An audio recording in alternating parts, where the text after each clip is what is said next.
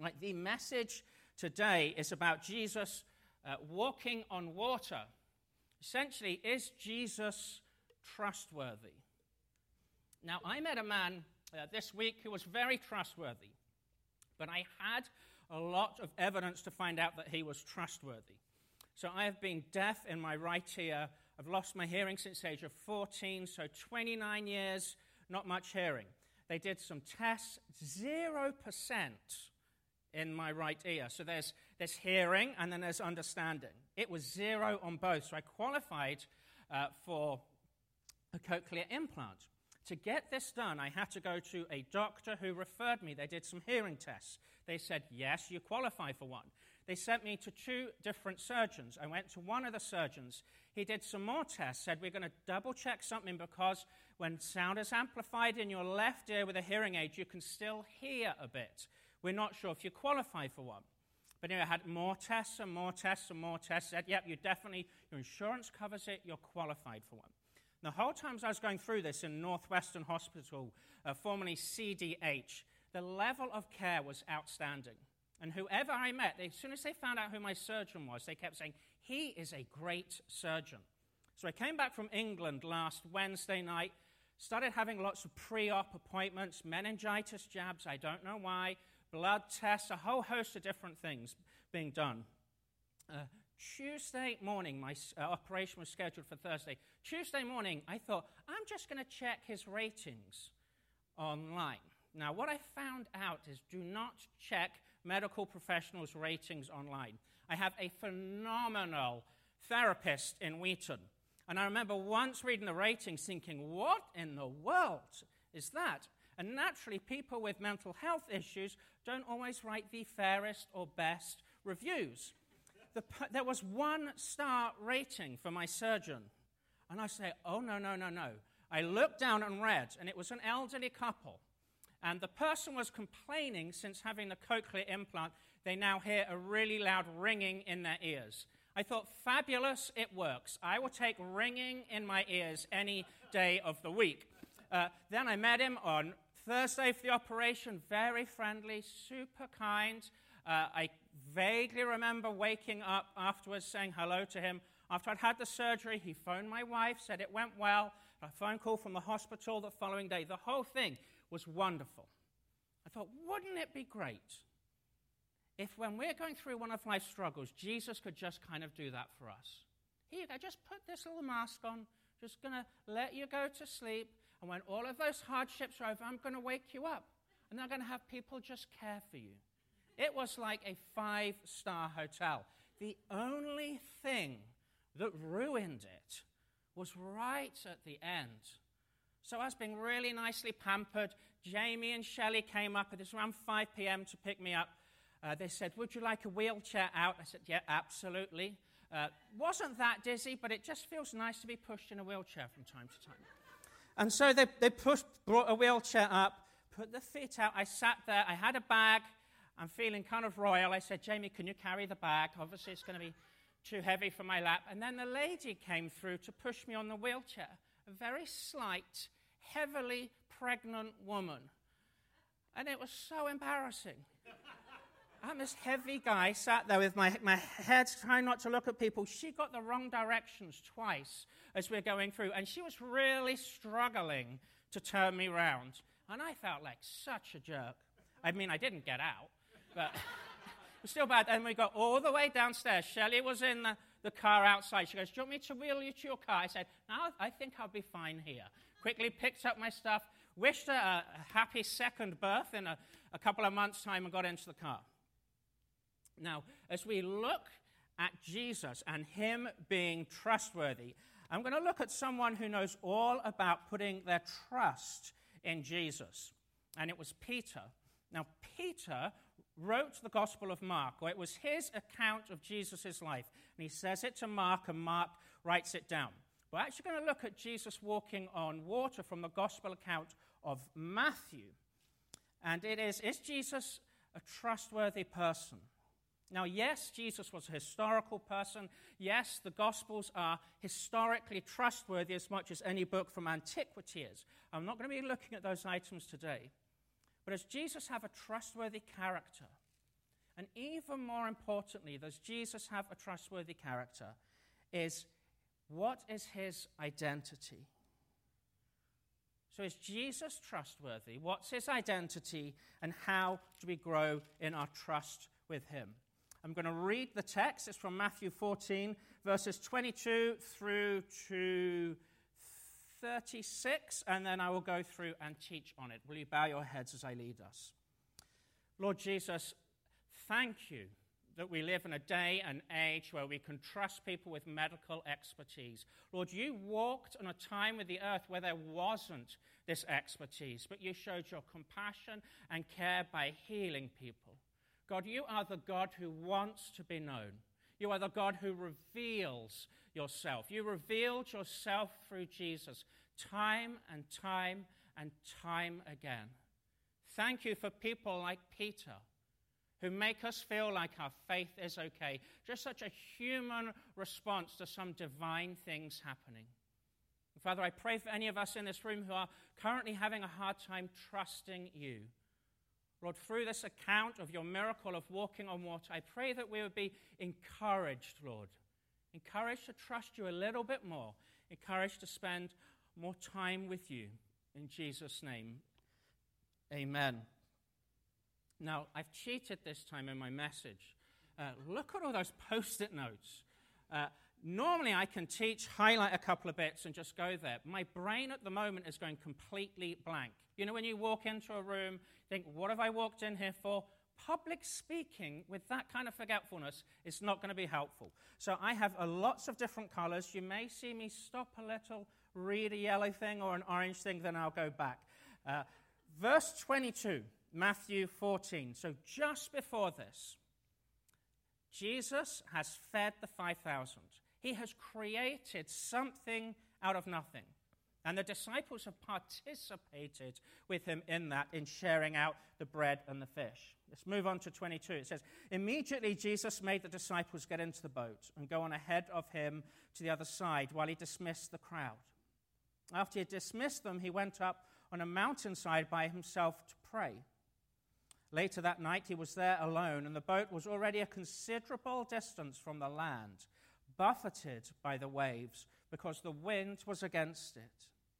Shortly before dawn, Jesus went out to them, walking on the lake. When the disciples saw him walking on the lake, they were terrified. It's a ghost, they said, and cried out in fear. But Jesus immediately said to them, Take courage. It is I. Don't be afraid. Lord, if it is you, Peter replied, tell me to come out to you on the water. Come, he said. Then Peter got down out of the boat, walked on the water, and came toward Jesus. When he saw the wind, he was afraid and began to sink, cried out, Lord, save me. Immediately, Jesus reached out his hand and caught him. You of little faith, he said. Why did you doubt? When they climbed into the boat, the wind died down. And then those who were in the boat worshipped him, saying, Truly, you are the Son of God. When they'd crossed over, they landed at Gennesaret. And when the men of that place recognized Jesus, they sent word to all the surrounding country. People brought all their sick to him and begged him to let the sick just touch the edge of his cloak, and all who touched it were healed. This is a very deliberate setup by Jesus. I'm not sure if you've noticed, it says immediately Jesus made the disciples get into the boat and go on ahead of him. Now, he knows all things. He knows that there's a big storm coming. He knows that there can be a furious squall that goes up. Remember, he's actually already calmed the water another time when the disciples thought they were going to drown. And he has set this situation up as an element for teaching, revealing to his closest who he is, and seeing, like, are you getting it as we go along the way? And so it says, after he had dismissed them, he went up to a mountainside by himself to pray. Now, Jesus prays to the Father. He is God the Son, who's identical to God the Father, who is identical to God the Holy Spirit. They are in constant communion. Jesus still, although he is fully God, he's still fully man. And in order to be prepared for what life was going to be uh, giving him, in order to be prepared for the miracle that he was going to do, in order to be prepared for the healings he was going to do in Gennesaret, he went up on a mountain to pray. Now, if Jesus, who is God, can take some quiet time and pray, that's an excellent example for us. Now, as we go into this text, this is how Jesus has been preparing his 12 disciples. Chapters 5 to 7 in Matthew had explained, like, this is what it looks like in the kingdom of God. That's the Sermon on the Mount. Chapter 8, he said, This is the cost of following me. It's a wonderful thing to follow the celebrity Jesus. He actually says, No, the, the path I call you to is a path of suffering and hardship. In chapter 10, he sends the disciples out with all authority. And they're announcing that God's kingdom is here. They are healing people, they are driving out demons. And then to back up what he'd been teaching, John was beheaded. I don't know if you noticed that in the song we were singing. It's a lovely little line. And you bring me the head of my enemies thinking when we share that with kids' ministry, let's say bread of my enemies. In any case, John has been beheaded, then he's fed the 5,000. Disciples have participated, and he's been planning this thing for them. But later that night, he was alone. And the boat was already a considerable distance from the land. They say that lake is four to five miles wide at different sections. It's assumed they were three miles into the width. It's really difficult to go forwards, really difficult to go backwards. Wait for this. Uh, it was buffeted by the waves because the wind was against it.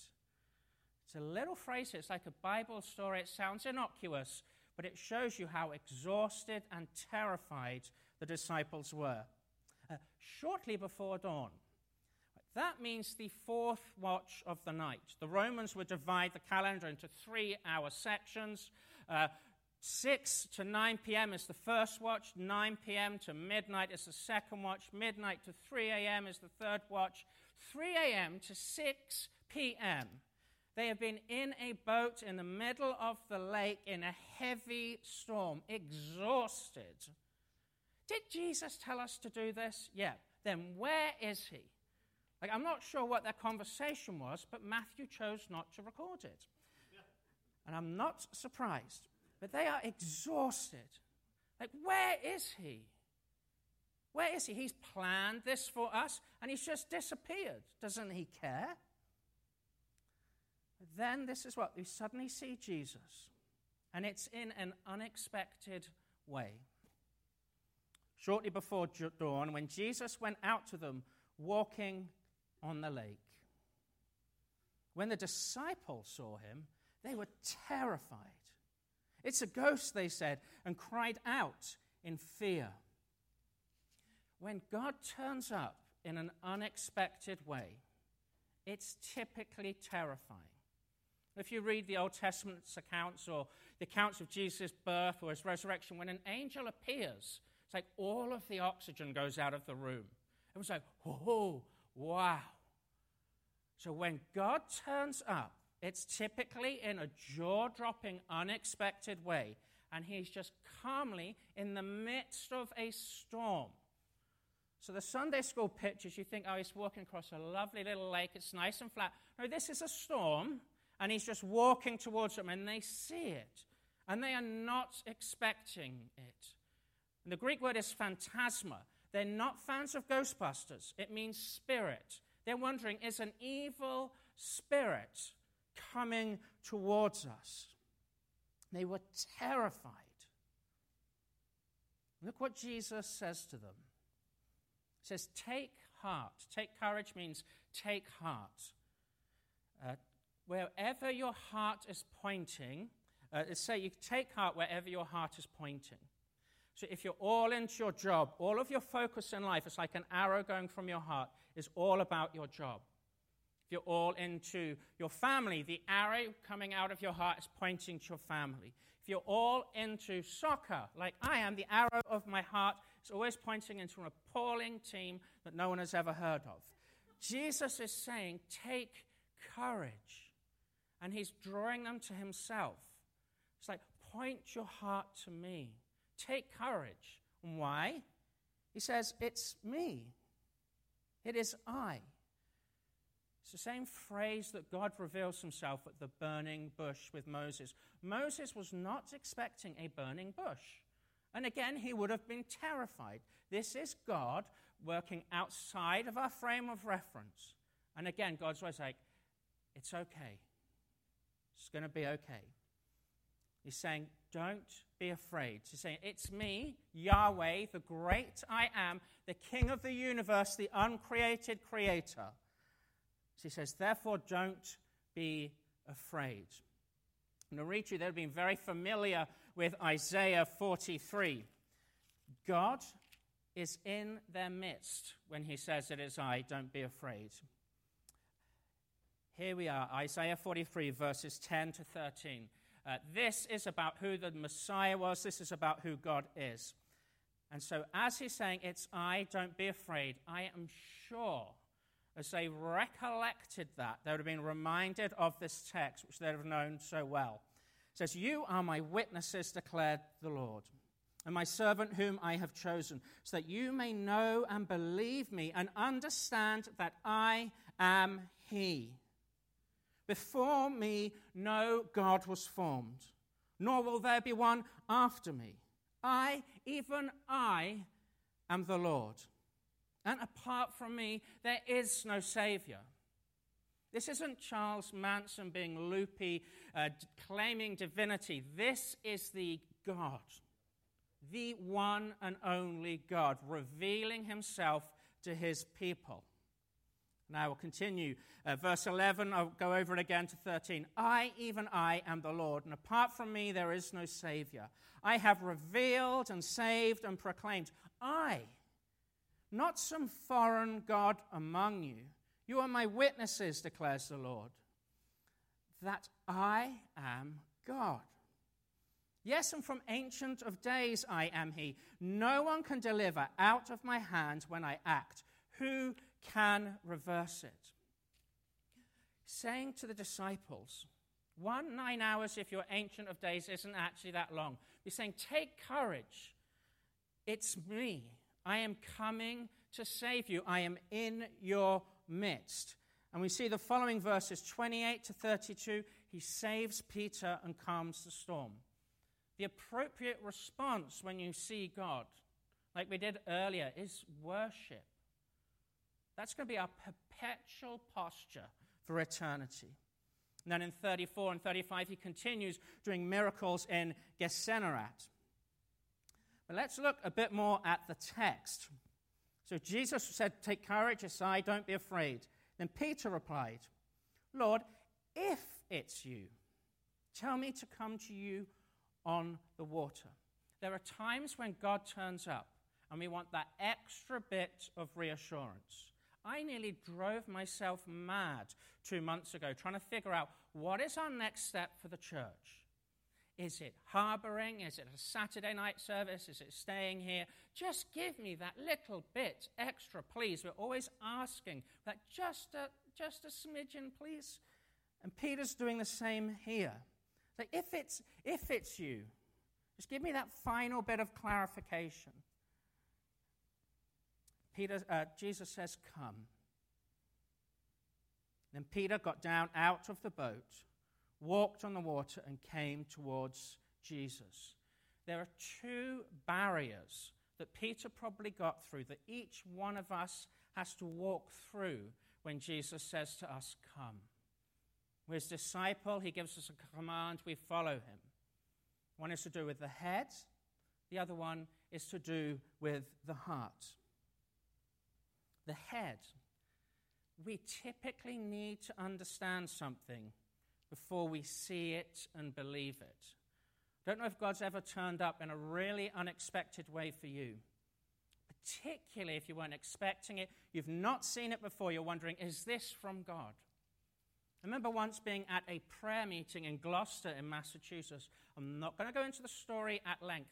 I did not believe in evil spirits until after that prayer meeting. I remember someone going down on the ground, writhing around, this strange language coming out. I was absolutely terrified. And then I started giggling. You don't know how you're going to react. And it was just like, how can this be from God? What is this? And I'd never seen something like that before. I couldn't understand it. So these are the frames of reference that stop us following God. So Peter, not seeing Jesus walking on water before, so it's the head thing. Does he understand it? And then there's always the heart element. It's that fear of being let down. For probably uh, since I became a Christian, 2003, I've had people praying for my hearing. And it got to a point where it's like, I know you love me, and you're showing me that you love me by praying for my hearing.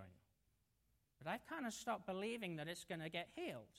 People like, keep believing, keep believing. Like, I've been believing for 22 years. But there comes a point where you just don't want to be let down anymore. Maybe I could have been more healed if I'd let go more. Maybe I could have been more healed if I trusted God more.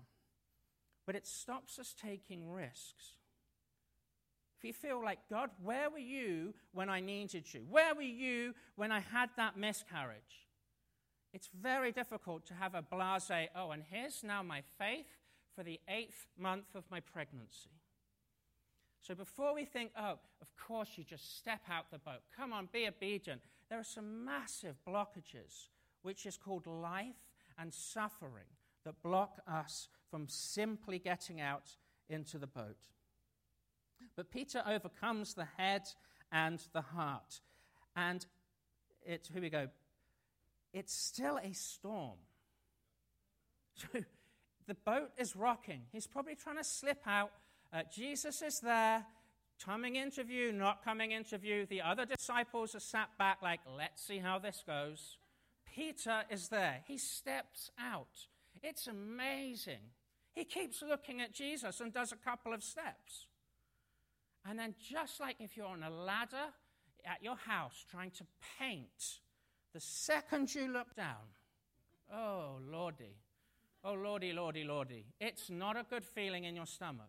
And you know that the second his eyes are taken off Jesus, there's stormy waves all around him. He's not being disobedient. It makes sense. If a big one's coming at you to kind of look at it, he just starts sinking. But this isn't Peter being dumb and disobedient. This is a beautiful representation of faith. What happens when he starts sinking? Cries out to the only person that can truly help him, the only person that can truly meet each one of his needs. So when he saw the wind, he was afraid and beginning to sink, cried out, Lord, saved me. And immediately Jesus reached out his hand and caught him. You of little faith. He said, Why did you doubt? It's not a rebuke. Jesus loves Peter. He built the church on Peter after Peter had rejected him. But it's an affectionate encouragement to grow in faith. He saw the wind, his eyes were taken off Jesus. He looked at the circumstance, he looked at his own shortcomings, which is, I am not Aquaman, and then forgot that Jesus was trustworthy. There are different situations in our life where we will look at our shortcomings or we will look at the circumstance and assume that Jesus is not trustworthy. But we are seeing it from a man centric perspective. We're seeing it from a human perspective and not how God sees it. And our perspective does not change the identity of Jesus being God. Now, one of the reasons he's saying to Peter, you know, why did you doubt? All of the Old Testament is full of parts where Jesus, uh, sorry, the Messiah or God has control over the water. Think about this for a moment. Luke 5 8. Jesus, the disciples have been fishing all night, caught nothing. Jesus says, eh, cast, cast over that way. They're going to, makes no sense to catch anything in the daytime. Two boats nearly sink, they catch so many fish. Peter is the one that says, Lord, I am a sinner, go away from me. He realizes it's God. Matthew 8 14, Jesus is round Peter's house. His mother in law's ill. Peter clearly likes his mother in law. He asks for her to be healed. She's healed. He calms a storm in uh, Matthew 8 23 to 27. So they're going across uh, the lake, and he com- already completely calmed the storm. And in Matthew 10, he's been sent out and he's been casting out demons and healing people in Jesus' authority. Given that that's kind of happened a couple of weeks before, it's okay for Jesus to kind of say, hey, hey, it, it, it's me. Like, look at all these things that we've done. And the element that it's Him, He's also saying He's God. The Lord is the ruler of the sea. You can see this in Psalm 77 19. You can catch up on this uh, in your life groups. Job 9 8, Isaiah 43 16, Isaiah 51 verses 9 to 10, Habakkuk 3 15, all throughout the Old Testament. Not only do we see uh, that God is a creator God, but He has complete control over the sea. And that's what He's doing. And then He gets into the boat, both of them, and then the wind calms down. They worship him. They go across the Gennesaret. Jesus has revealed that he is God yet again to his disciples. Here, when it says, uh, uh, they said, Truly you are the Son of God. That is the only time they use that title in Matthew. It's saying, You are God. You are the anointed one. Jesus does a few more miracles. The applications for us